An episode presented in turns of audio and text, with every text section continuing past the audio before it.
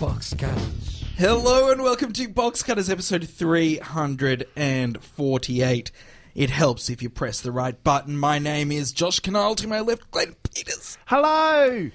To my right, Brett Cropley. Good evening, viewers. A lot of people now have cottoned on to the fact that Box Cutters is changing. This morning I received a text with just the words, No!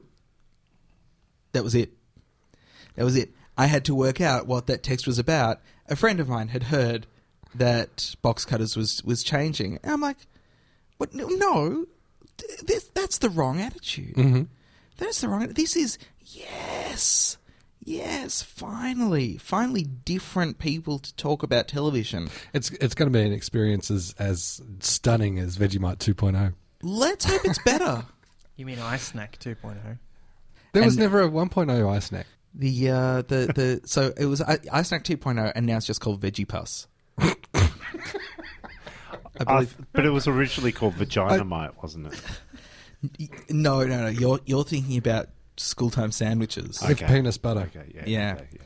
Coming up later on in this episode of Box Cutters, we are going to review the uh, TV show Maron, uh, which uh, features Mark Maron.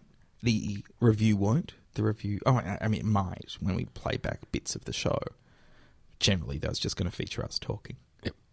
Um, That's my guess. This What- this is eight years of tradition we're talking about here, Josh. Yeah. why? Why mess with that? Why? Why bring someone in to review their own show now?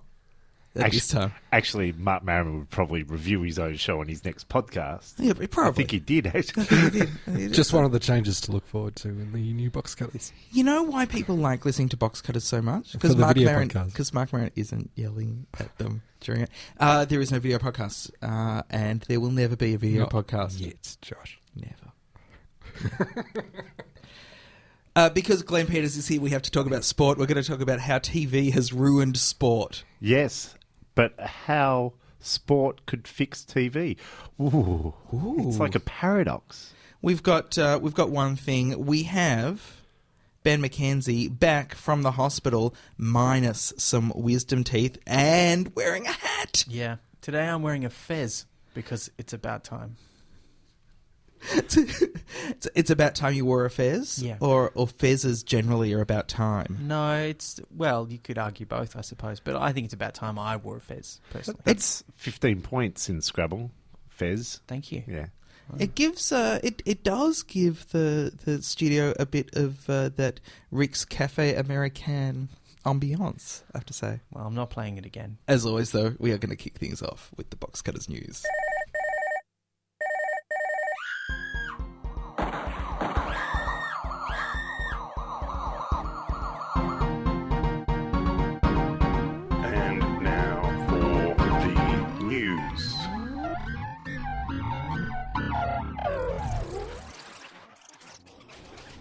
Brett, I haven't killed anyone in a while, No. and uh, I I think we've never mentioned this actor ever on box cutters. Have we not? I don't think we have. I don't think we have. De- Dennis Farina uh, passed away last week. He was 69. Uh, you would have seen him playing a cop. In everything. Yeah. Yeah. Once Brian Dennehy got too old to play cops, Dennis Farina walked straight into that role. Brett, uh, where, where do we know Dennis Farina from? Uh, he's been in Law and Order, Police Story, The Films Midnight Run, and Get Shorty. Last week, Google announced the release of a new product uh, that people were to plug into their HDMI socket in their television. Hmm. It was called. Chromecast. Now, that is a terrible title because it implies that it is a cast made of chrome. So is it made out of plaster? So then it's a plaster caster?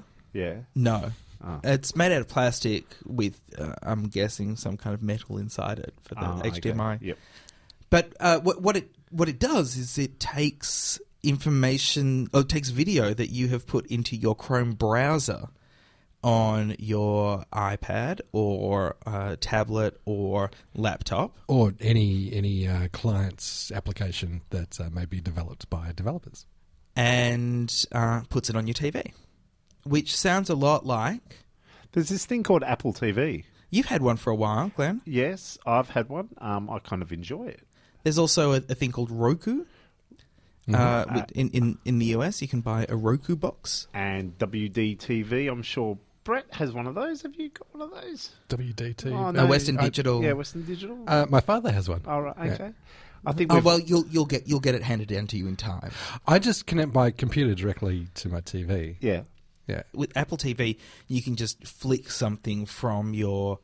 There- Uh, There's a little little thing on the screen if you're watching something on your phone, and you press it, and it suddenly it's on your Apple TV right, playing. Which is uh, virtually seamless, and the the Chromecast concept is similarly seamless, but it only shows you video that's in your browser. But they've worked out the browser in the last how many months surreptitiously that you can actually drag a, any sort of video into a uh, browser window, and then all of a sudden it's playing. So it's become a vi- media player.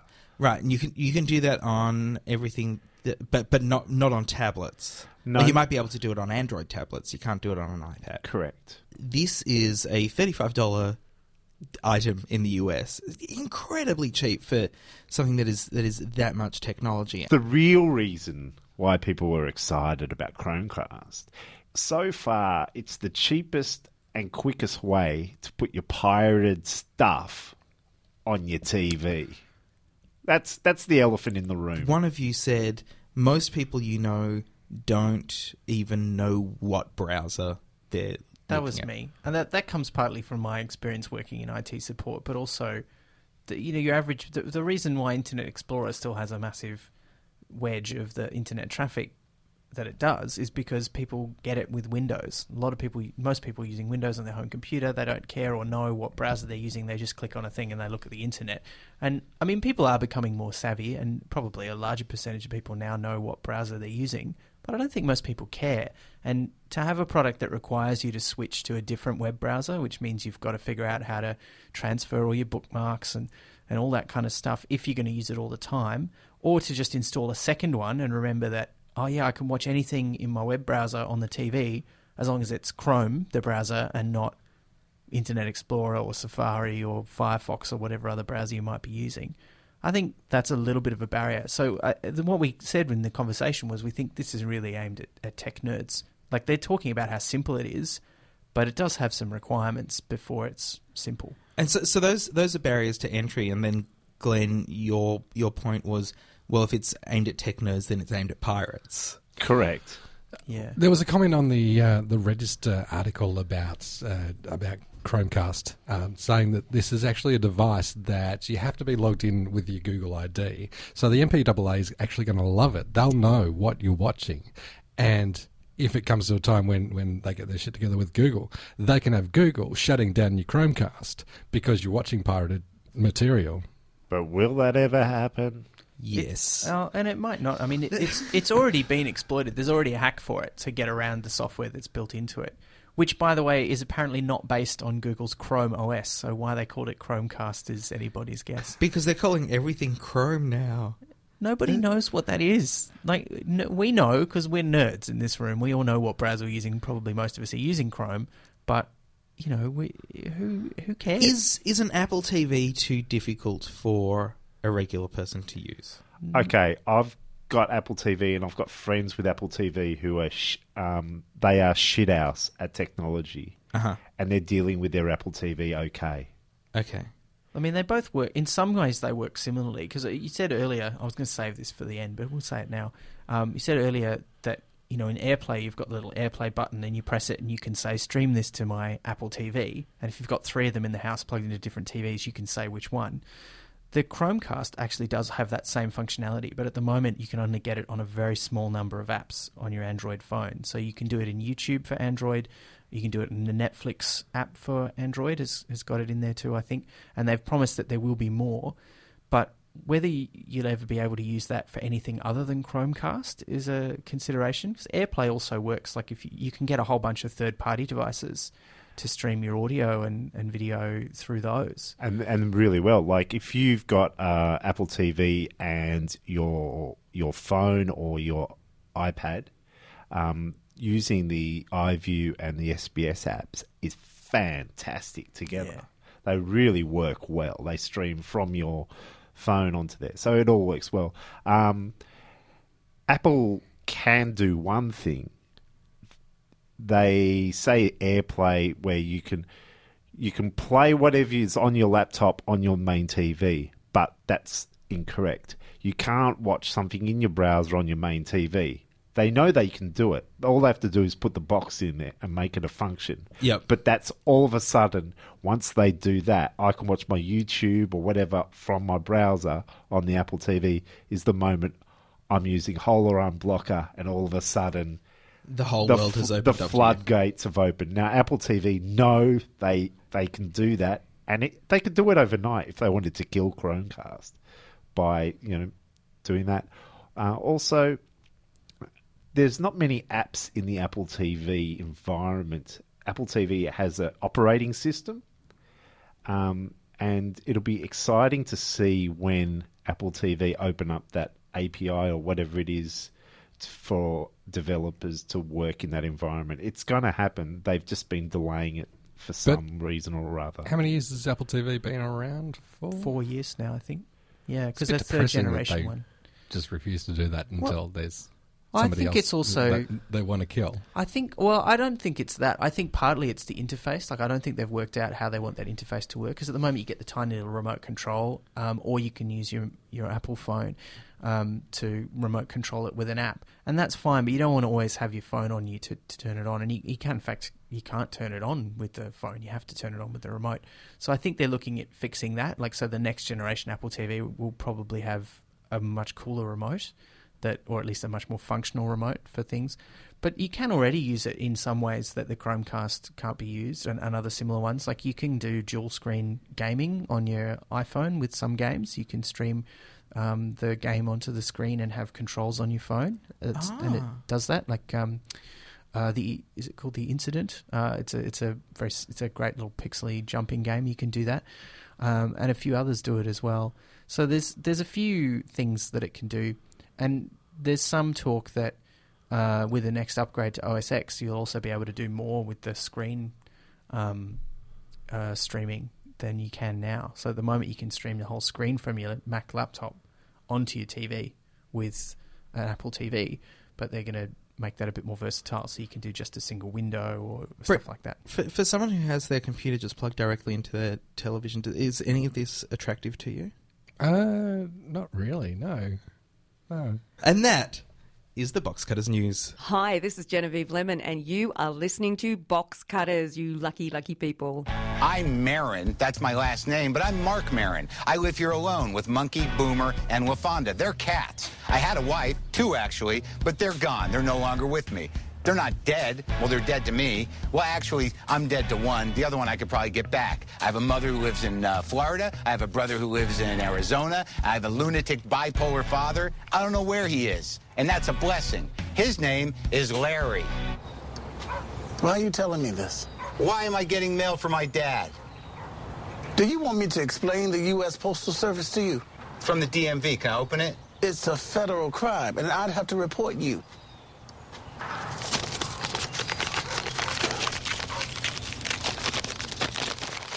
Mark Maron is a comedian from the west coast of the United States. He started his own podcast a while back called WTF with Mark Maron. Uh, it became very popular because he was interviewing uh, comedians, got some really uh, big names.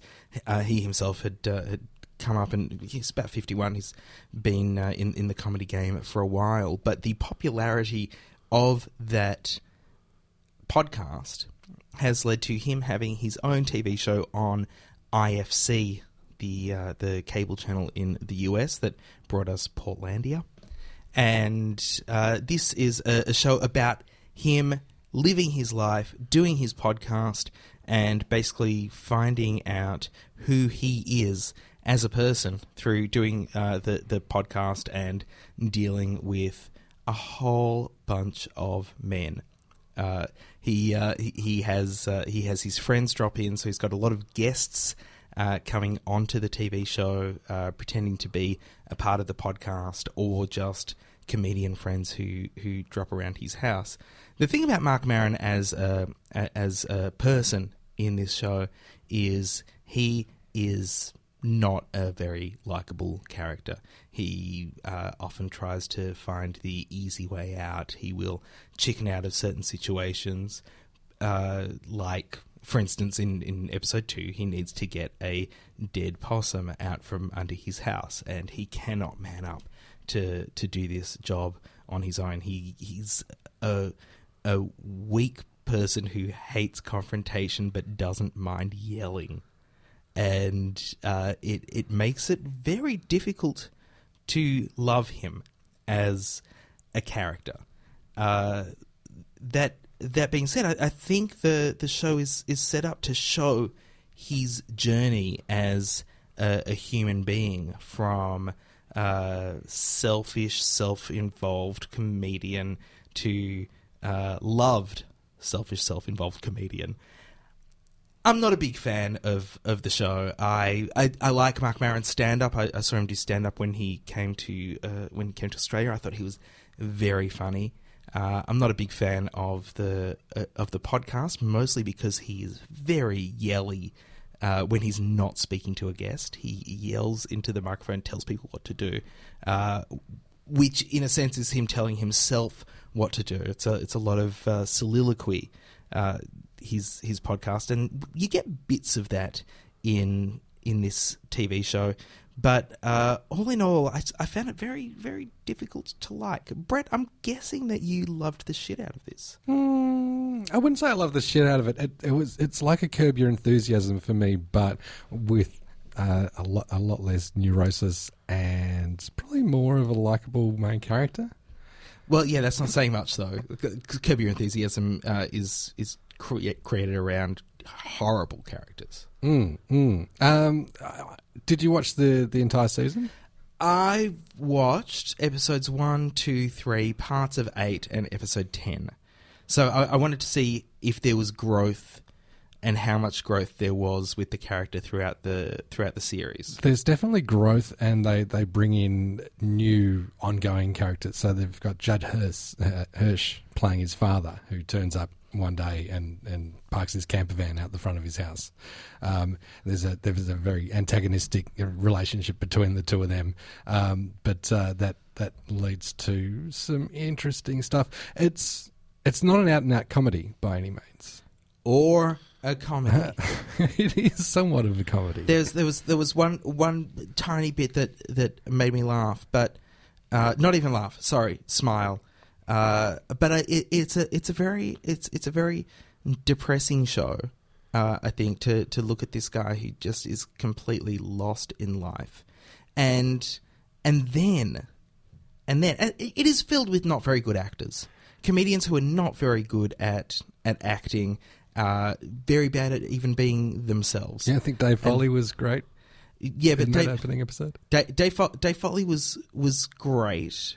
Uh, but I'm not sure I would call him great, but he was interesting. Yeah. But he was uh, no. So Dave Foley was fun, uh, but he was Dave Foley, and and then Judd Hirsch comes in and just acts the pants off anybody else on screen, and it just feels Who's Judd so, Hirsch? Judd Hirsch plays uh, plays his father. Oh yes.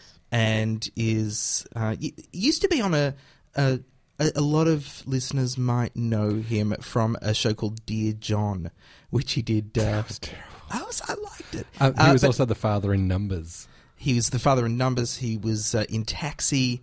Uh, he was in 100 Center Street, uh, which is an excellent uh, an excellent series. It's one of my favourite shows, 100 Center Street. It's it's great. Um, so for me, this show, I want. Okay, I hate coming into a reviewing a show and saying I wanted to like this. I, I I like it when you say it exactly like that, though. I wanted to like this. um, Robin Leach. so, but I did. One of my weaknesses is coming into a show with a preconception Yep. of a show and going, oh, I'm going to hate this. Because I've got this massive love hate relationship with his podcast. Now, I thought that this show, if it was like his podcast, um, the intro, the for this sitcom would go for uh, 15 minutes, and you'd only have seven minutes for the plot. Um, it's a bit like that his podcast, but you know he's he's got a really patchy podcast. Every now and then he can do a fabulous interview, and then you have to sit through 12 awful pieces of dirge.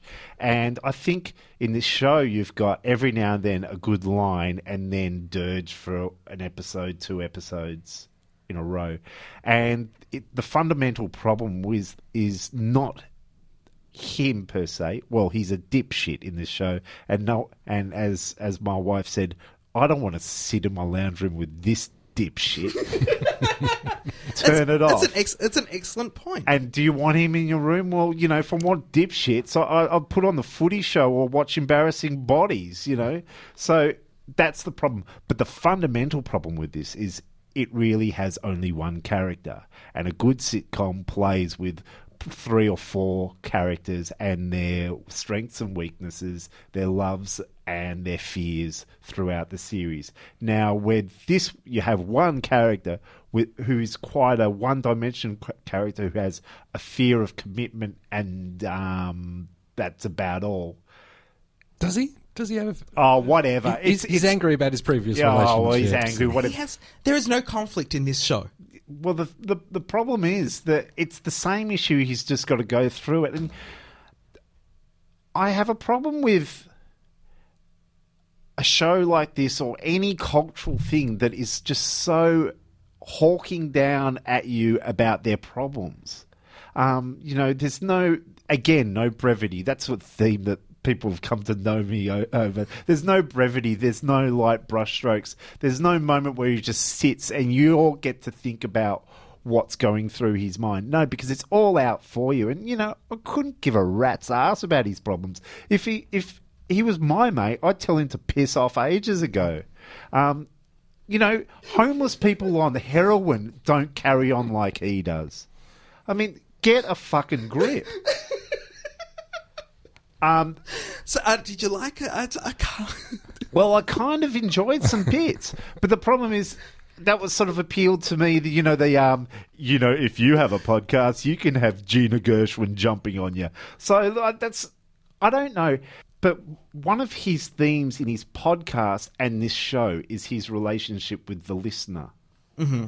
And you're supposed to know everything about him as a person through his podcast, through him. So you're learning about him and he sometimes in his podcast talks about his bad relationship with his dad. Well, that's a bit lazy, and that you know, we we're supposed to um, watch the show because him and his dad don't speak to each other now after this show's been made. Give me a break, you know. Like, does everything? A, a really bad novelist writes his first three novels about himself, and then the fourth one he might, if it ever gets published, is about other people. That's what Bret Easton Ellis did. So what? It's just yapping about himself and not other people. It's just it's so self-referential. It's it's, It's boring. it's it is self-involved and self-aggrandizing because he makes himself out to be this kind of hero because he pulled himself up by doing a podcast, uh, and I, I don't know I don't know if he did. Uh, you know, uh, he's he's making a living out of uh, out of having a podcast, and he gets to uh, tour. Uh, and and play more gigs now because people know him because of the podcast. But Just like we him in do. Austin when he uh, had Jeffrey Tambor on at the uh, live recording there. Uh, but uh, but it's but but he the the podcast became popular because of the people he had on it, and I don't know if this show uh, puts into perspective how much he relies on community to uh, to to actually help him. It doesn't actually put forward much at all. And and I think it's because there is this is a show about a man avoiding conflict wherever he can find it. And you don't make good storytelling through the avoidance of conflict unless unless you're avoiding it to the extent where that itself becomes the conflict. And it's not clever enough to show us uh, to, to show us all of the subtext. I don't even think, even think there is subtext in this show. and that's the problem, isn't it? It's just someone squawking about their problems to you. And you know, if I wanted that, I don't know what. I just don't want that. This it feels lazy to me, and his podcast feels lazy to me as well. And I mean, I, I'm not one to talk. I mean, we've we've done some pretty lazy episodes, Brett. You and I? Yeah. When? So, what time is it? uh, so yeah, I didn't I didn't like the show. I kept watching it, trying to work out what was going to happen. Can we talk about how hateful it is towards women? Oh yeah, it doesn't like women much. No. Doesn't he? No. Have you have you seen have you seen so the women in the show uh his mother Who is terrific, by the way. That is Sally what- Kellerman. Yeah, Sa- Sally Kellerman, who was the original Hot Lips Houlihan Yeah, in the film. fabulous. Excellent as the mother, but again, acting him off the screen. Sally Kellerman and Judd, I want to see the Sally Kellerman Judd Hirsch show. Actually, that's like a two or three minute scene. That's all that's worth watching in this whole series of Maron is the Sally Kellerman, and it, I think it opens the series. It uh, and and episode two. yeah. So, So- That's so yeah. Sally Kellerman's great. Judd Hirsch is great. If there was a show of Sally Kellerman and Judd Judd Hirsch, I would I, I'd I'd watch that. You don't think this is hateful to towards women, Brad?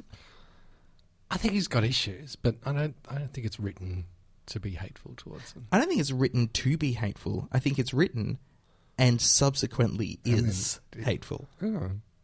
I don't. It just feels so horrible. um, another thing that we're going to have with this is that I've got a feeling a few of our listeners will enjoy this show because they really enjoy the podcast. Because Josh and I, I think we're dissenters because a lot of people really love this podcast. So they're Yeah, going to they're it's going to very give this show quite a quite a chance.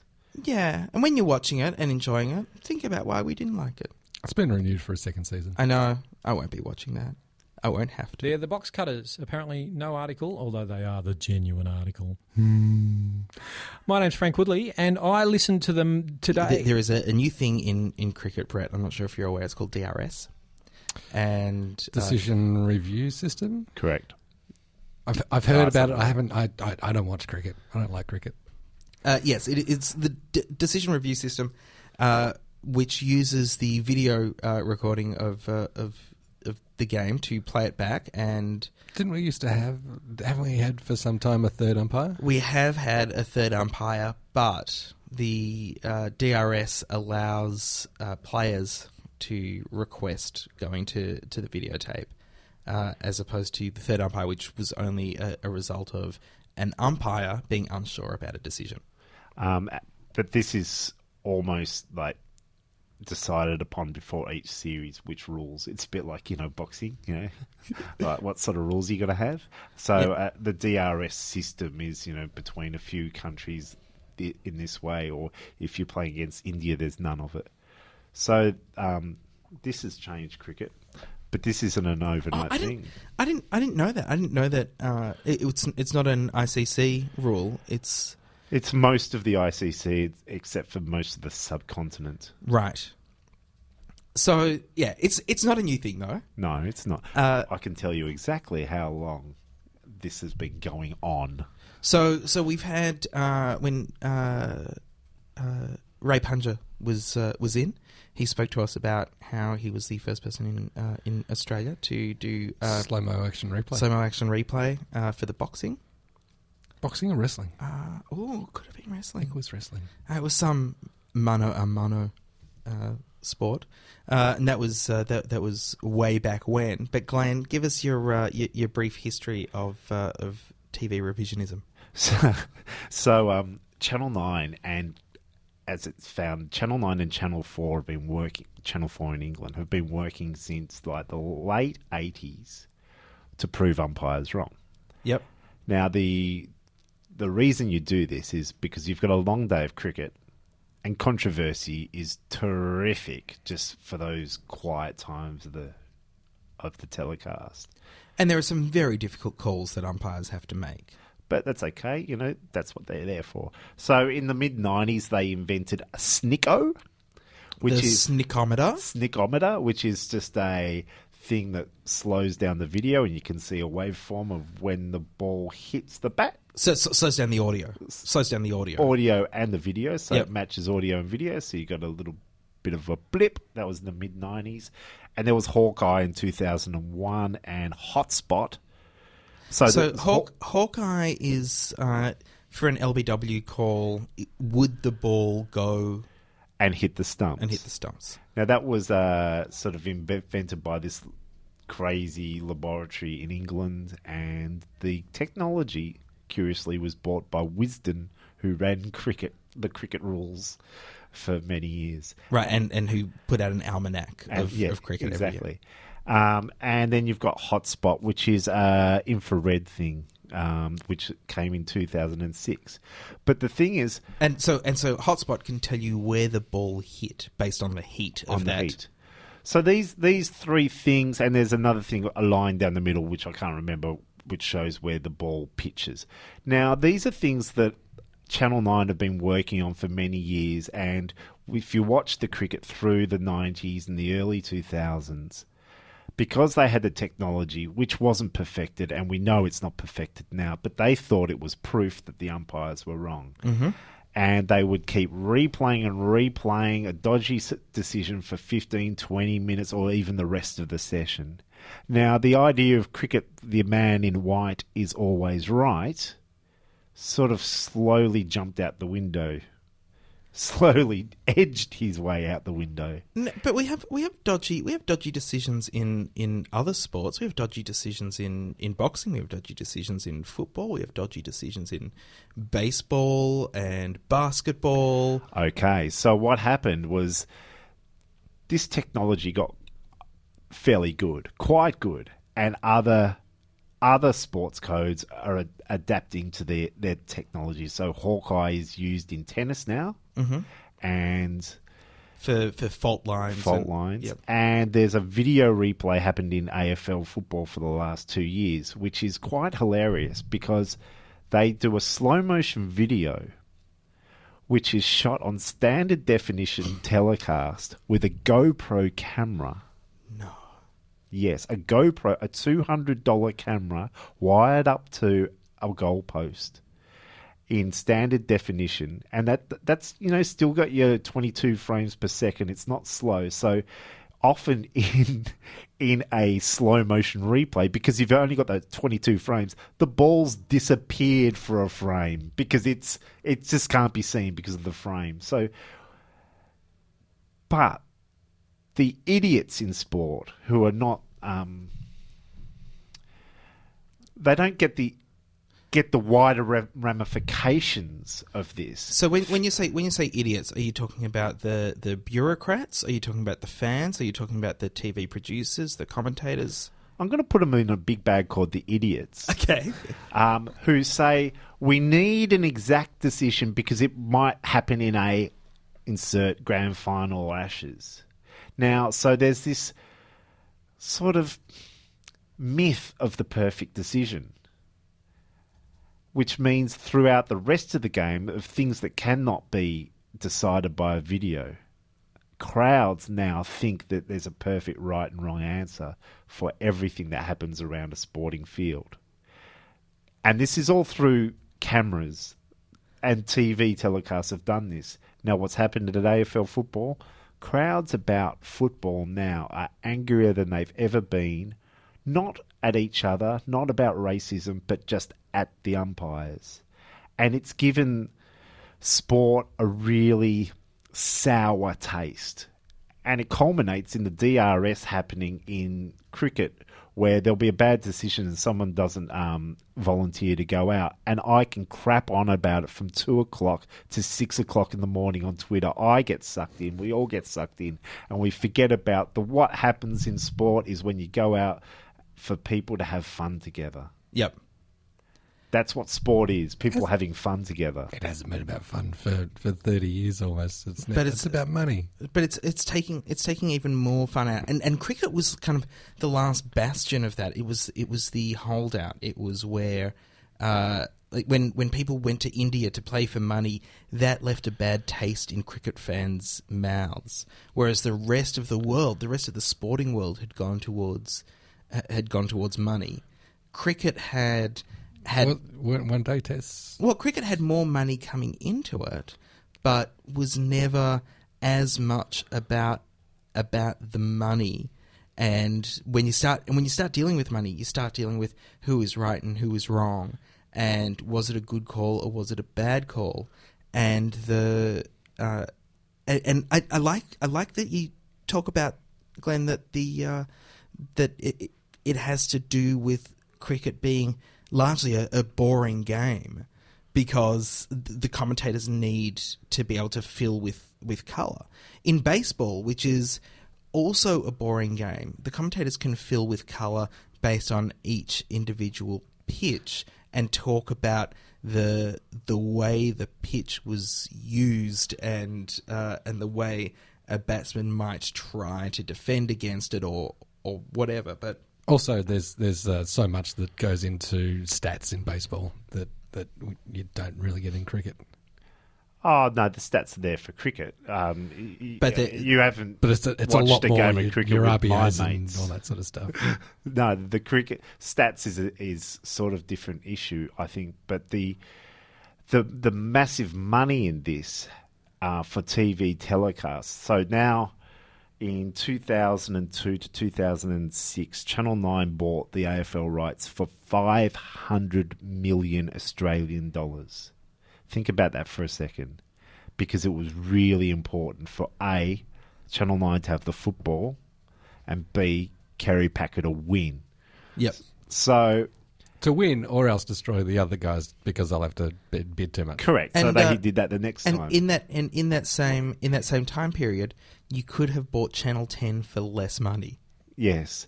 So the the sport they're they're doing a just for a small rights of championship league in um, Europe for soccer, and it's the bidding's up to about seven hundred and seventy million for sixteen games. So so Just I, how how is how is sport making television better?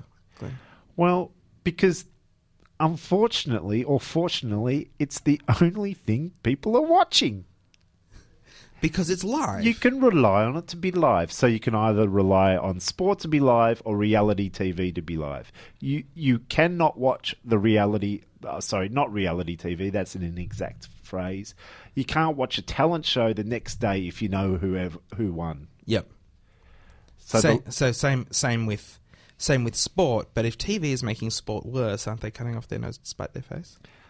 they Aren't don't understand that. Right, but eventually it's going to turn people off TV sport and push them back to like the VFL leagues or the or the uh, the local cricket. Uh, Well, speaking to people in Europe recently, they have sort of gone to their smaller clubs, knowing that only five people, five teams can win their national championship. Mhm. So um, they have gone to local things.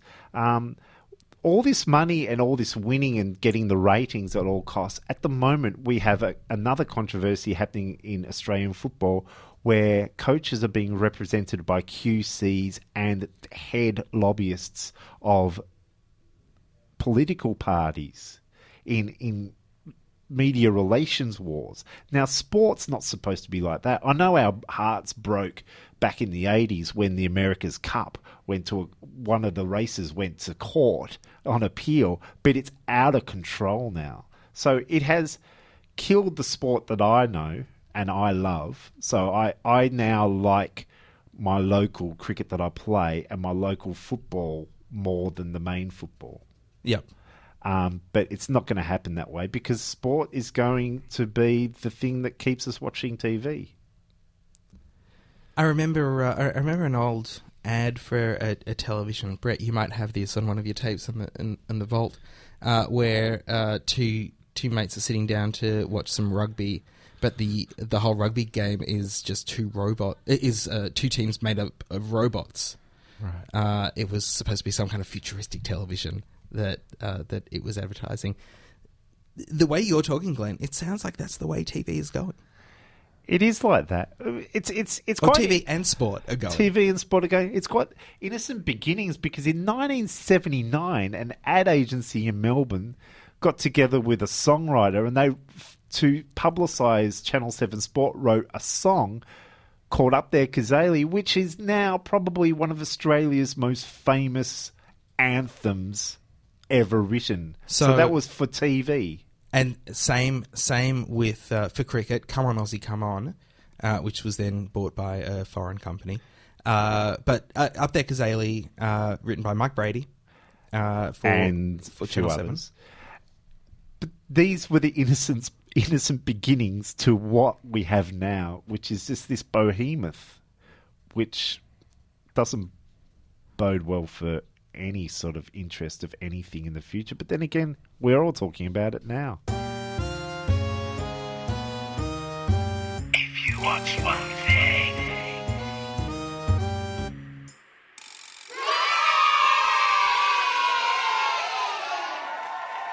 If I was going to watch one thing this week, it would be Dirty Laundry Live. It's so good now. It's Oh, so much fun, yeah. Lawrence Mooney is doing great work hosting uh, hosting Dirty Laundry Live. Has it become funnier? It is a pleasure to watch. It is a, a true pleasure to watch. I look forward to it. Uh, it is Thursday nights, I believe, nine thirty on ABC Two. But I- I, I just have it. I just have it set up on my. IQ to Uh, to come down. I found it a little bit overreaching. It's better. It's better now. Better It's- guests? It's found. It's found. Its. It's found its way. It has with regular guests. Marty Sheargold when he is on, just so, much fun. I think because he's a, he's allowed to be naughty. I, I think it's taken away that uh, horrible censorship that Australians have of themselves. Uh, I, I was explaining this to to a, a friend of mine the other day. Who said Australians are so funny in person? Why can't they be funny on radio or, or on TV? It's because we have this self censorship. Because in regular conversation, right, Glenn, I could call you a cunt, no problem at all in regular conversation, and it would have some kind of humorous uh, con- connotation, or I would just be really angry with you, right? Yes. In TV, you can't do that. You can't go that extra bit to to be uh, offensively funny. And Glenn, I think I think uh, Lawrence Mooney is really hitting some stride. He's been really bloody funny the last year or so. There's I don't know. It, he's always been good, but right now something's happened. Glenn, if you're going to watch one thing this week, what would it be? Controversially, I'd watch the newsroom. Really? Really? Because I found that I enjoy the newsroom more if I think there's going to be a Cloverfield attack any minute. Look, I saw the first episode and it wasn't awful. I didn't want to kill myself. There were some little bits in there that were a bit oh, oh, oh, oh, ow. But, you know, I think it's moved around. It's changed. I think they It's- listened to our special episode and took stock. Brett, if you're going to watch one thing this week, what would it be? Oh, Brett put the newsroom in uh, in the in the notes. And it's the first time he hasn't But- got two things. but to be to be fair to to be fair to Glenn, you hadn't put that in before we I- started I the had- show. I had not. Why would you watch it, Brett? Neither had Jenna, uh, Under John's name. Um, because I, I was a fan all the way through the first season. I'm rewatching the first season with my housemate uh, at the same time as keeping up uh, week to week with the new episodes. All right. It was actually it's really interesting watching that first season because of um, uh, what what has happened since with Snowden and uh, uh, releasing his his leaks, his whistleblowing, um, and and that was basically a story from the out of the first season of the newsroom. Don't care. The men are still in control, though, ja- Josh. Don't care. I hate it. It's, it's attack it by a big monster. oh, it's Cloverfield. It's going to attack.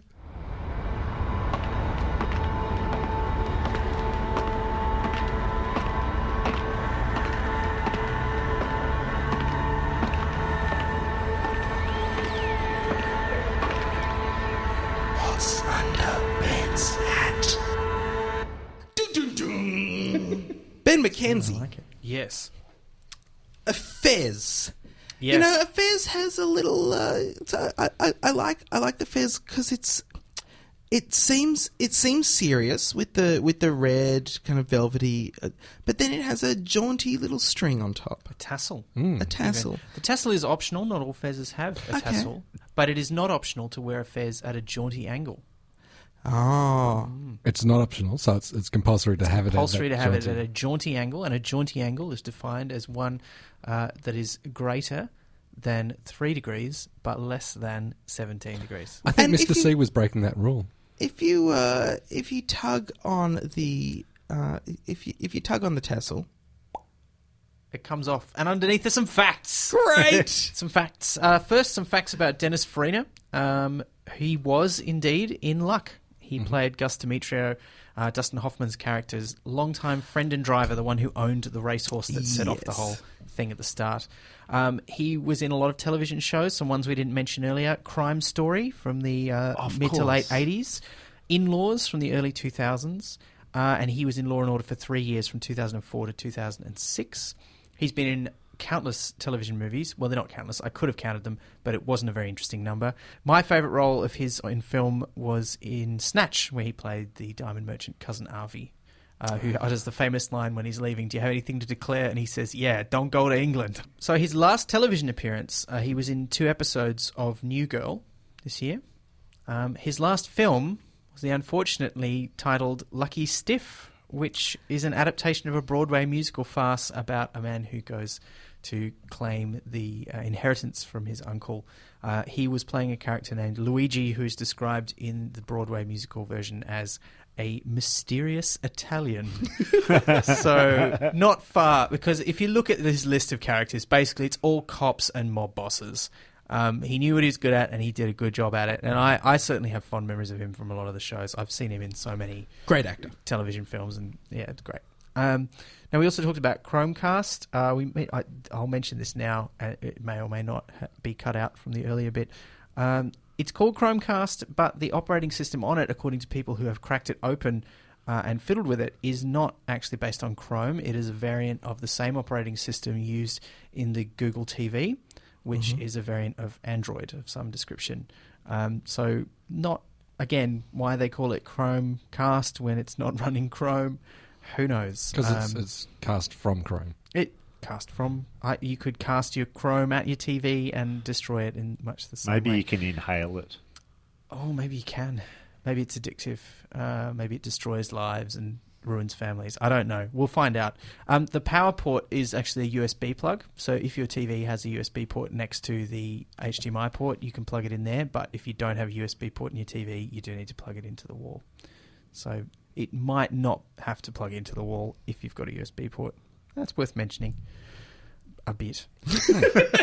No, it's, great. I won't have to run a, a cable to the wall from my Now, I, this is controversial because this isn't really a fact about Maron, but it is an opinion. I looked it up because I haven't watched it, I have to say. But when I found out that the first episode revolves entirely around him confronting an internet troll who turns out to be an uber nerd who plays Dungeons and Dragons, I was like, well, you've turned me and all my friends off watching your show, Mark Maron. And I, and I, maybe he turns it around, and you guys might know. But reading this, even the description, and the and the, the nerd in question is played by the same guy who plays um, uh, Gareth in um, in Community, and and I'm like, well, on Community, Garrett is you know everybody loves Garrett. Like he he gets picked on, but he's always there's something about him that you you just you see him as sweet and lovable and great. Yep. He's not portrayed as this sort of awful nerd character.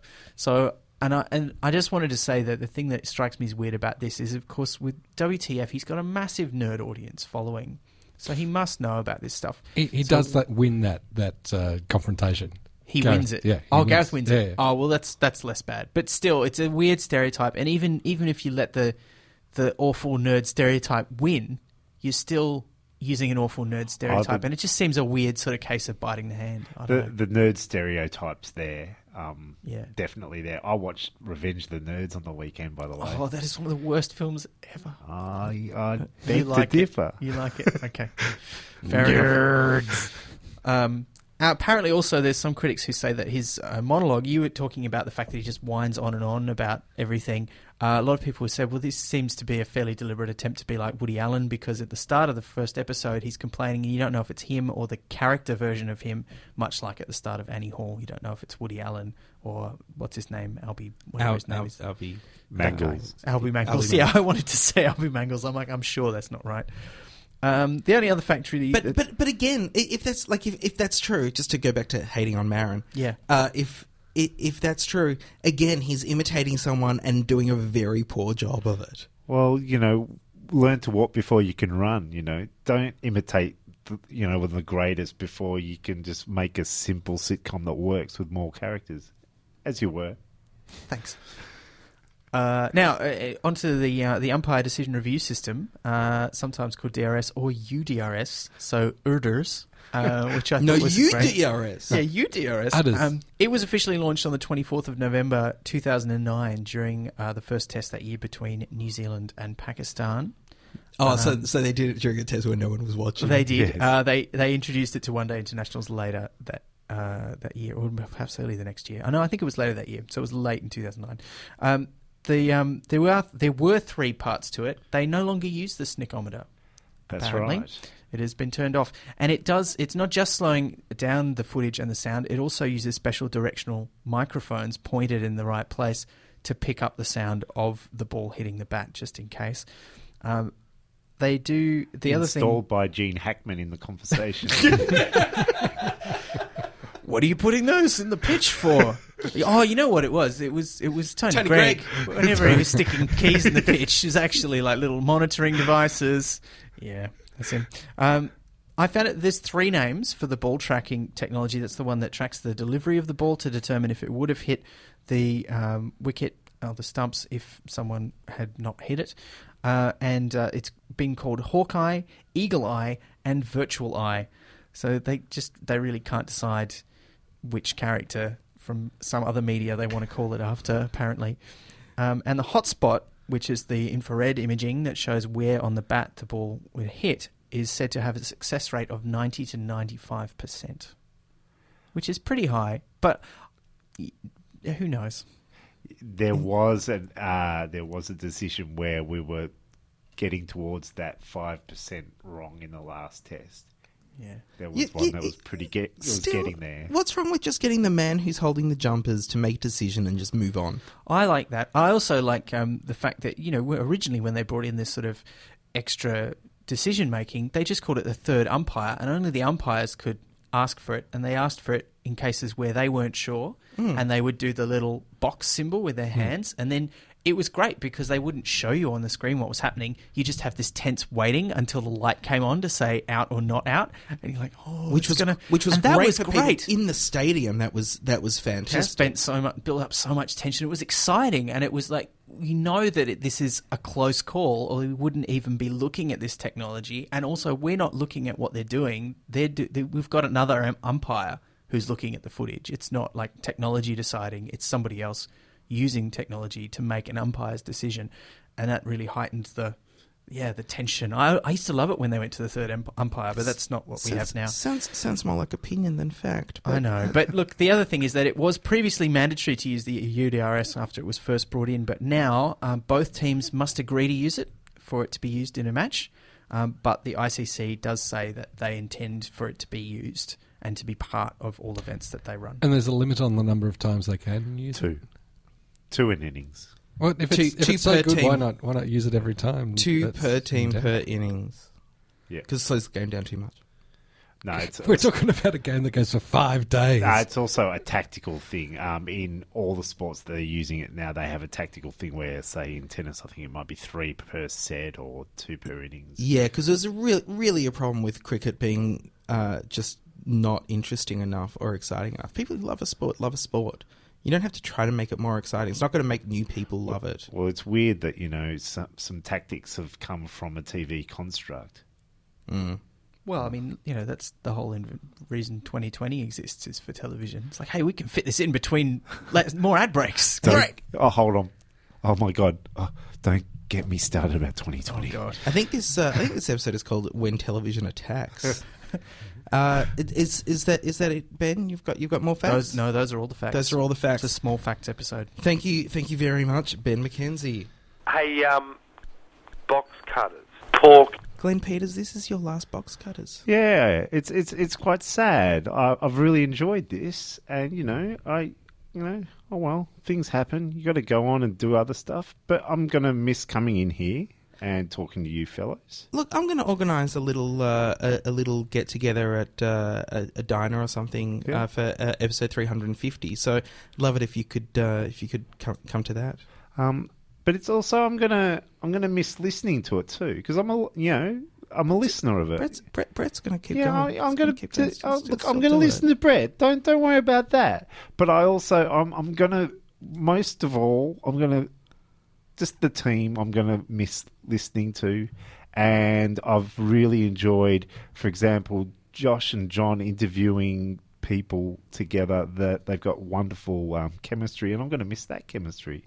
It's John and I just won't be in the same room ever. Yeah, and I'm going to miss, of all things, and I, we are in talks, John editing me to make me sound real smart. Yeah. I won't be able to do that same thing for you I in know this that. episode. I'm and, sorry. And I'm already angry and somewhat scared. So I'm going to miss it. And also, I I was one of the lucky three, three of us in this room. Uh, we went to Austin, and I'll- I have to thank all the listeners for getting behind us for that because that was, you know, truly one of the most fantastic weeks ever. And to be part of Box Cutters doing that, you know, proud proud to be part of that. Well, I I have to say, I'm very happy to, to have had you pa- part of Box Cutters. It's uh, it, it's brought opinion and thought to the show that we would not otherwise have, and hilarity.